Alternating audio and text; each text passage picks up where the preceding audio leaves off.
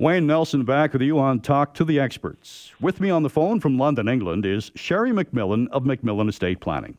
We've been discussing some of the estate planning strategies available to help protect your assets while maximizing your wealth and minimizing tax. Now, more than ever, given the expectation that the government will try to recoup COVID related spending through various tax measures. The MacMillan team will be hosting virtual seminars coming up January 13th and again January 27th, both days at 6:30 p.m. to talk about estate or life planning. MacMillan team members will be sharing their expertise and answering some of your questions. You can contact MacMillan Estate Planning at 1 833 266 6464 during weekday office hours, or you can register online for the seminars at MacMillanEstate.com. There is a wealth of information there.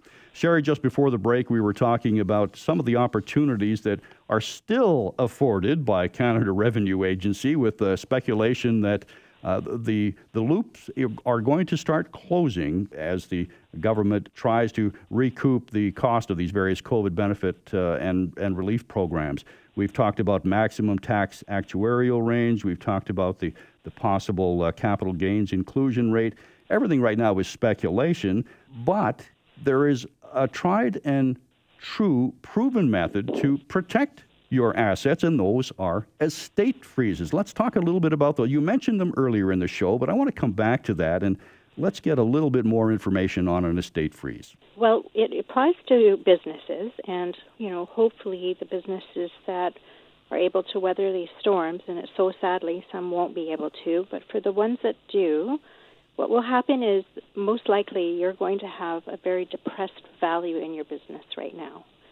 And interestingly enough, it's the opportune time when you have a depressed value to do a technique called an estate freeze. And what you're doing is you're evaluating your business at the present value, pushing the future growth of that business when it recovers into a trust. And when you pass on, you only have to pay tax up and until the freeze occurs. So when you're a family business, you actually want to get the lowest evaluation possible for your business to take advantage of this technique. So, as weird as this is, the silver lining coming out of all of this is for those businesses that are going to survive this, you know, there's probably not a better year to give consideration to doing an estate freeze because you're probably experiencing one of the lowest valuations. This is true of not only businesses, but it also is true often in this situation with your potentially your real estate portfolios too, because they've been devalued, or your stock portfolios. And so an estate freeze is a very viable tool. And at this moment in time, we're still under the old regime of the tax tables. And so what you'd be doing is you push off the future growth at the higher tax table into the next generation and potentially save the value of the business from one generation to the next. So you know, at the tail end of 2020, we were very active and very busy with our families doing this type of work. Um, but we're encouraging all families that have family business to give a real, you know, serious consideration to this area before the next uh, budget comes out. Sooner rather than later, right? In terms of uh, this tax planning strategy.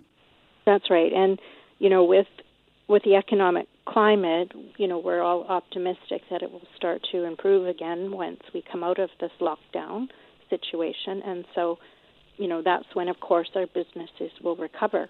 And so, if we can do the work prior to recovery, then when we come out and we have that intrinsic gain that occurs again, we won't um, have that undue higher tax table associated with it, which could be exceptionally valuable to all of us. Sure. I mean, if, if, if we leave everything as is, uh, it's really low hanging fruit for the CRA. That's right. And the other opportunity that happened in the past year, Wayne, that we're making sure families take advantage of right now is when you're a wealthy family and we use a trust for you, we can lend wealth to your family members that are at lower rates of income tax levels because the prescribed interest rates to do family loans right now is at a 1% rate. So it's an exceptional rate and it can last you your entire lifetimes as a family unit. So if you help your children anyway, which many of us do, um, why not do it at this very exceptionally low rate of tax? So, you know, we're seeing a lot of generational work that's occurring with our families at this point as well. So, just explain that to me if you can, Sherry, so that I'm clear on it. Um, one family yeah. member would lend money to another family member at this low prescribed interest rates, and it's all within the trust system? That's right. So, what we would do, let's say um, you and you have a family business, we would have the family business potentially or your trust lend your children and potentially a spouse with a lower income stream um, wealth, whatever number that makes sense mathematically, to use up everybody's tax tables at the lower rates of tax. And the interest rate to charge for that is actually currently only 1% to the trust or the taxpayer. So what that means is that you're going to be able to, you know, take income that you're helping your children with anyways, university or weddings or down payments on houses or starting businesses. Um, and then you're going to be able to pay tax at, you know, the 20 and 30% tax tables rather than the 50 that you're sitting at yourself. And so it's a very effective tool and it's not a tax deferral, It's an actual true tax savings.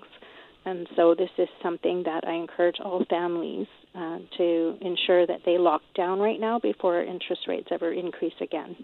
Now, we've been talking about a lot of topics today, and much of this uh, is going to be recapped at the seminars that are coming up January 13th and again on January 27th at 6:30 p.m. Are there other topics that we've mentioned here today that that you're going to touch upon at the seminars and, and vice versa? Yes, I think another important one right now is with the new past election that's just occurred in the United States, um, with the Democratic Party come into play. For all of our clients that are cross border, meaning that they have either a child living in the U.S. or they themselves are an American person or they have assets down there, then a lot of people are concerned about what the new tax tables are going to be by the new party.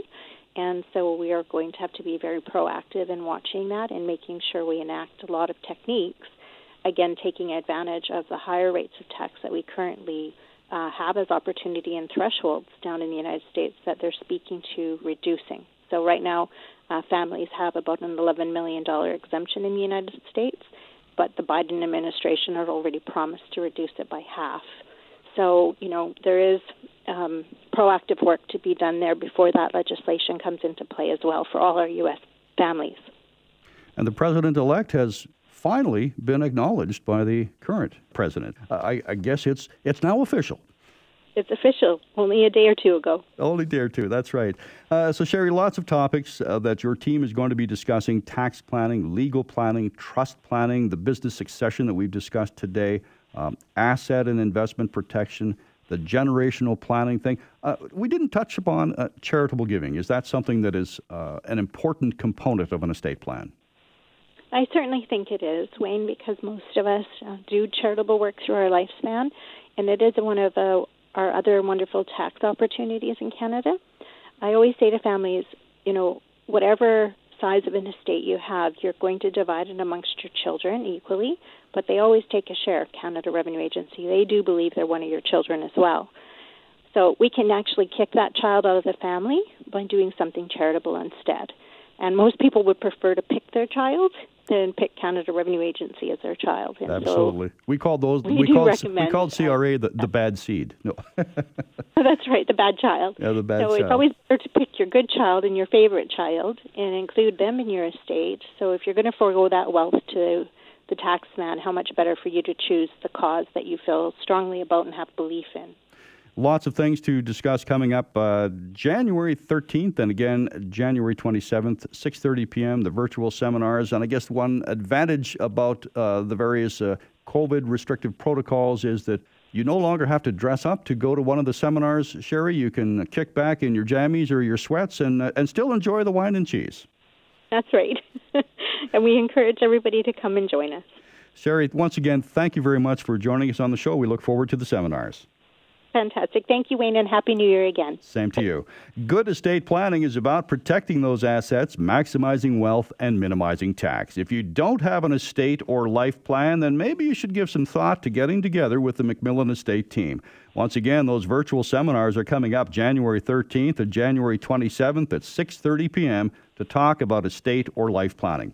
To register for these very informative and complimentary seminars, contact MacMillan Estate Planning at 1 833 266 6464 or visit their website at macmillanestate.com. That's MacMillan, spelled M A C M I L L A N.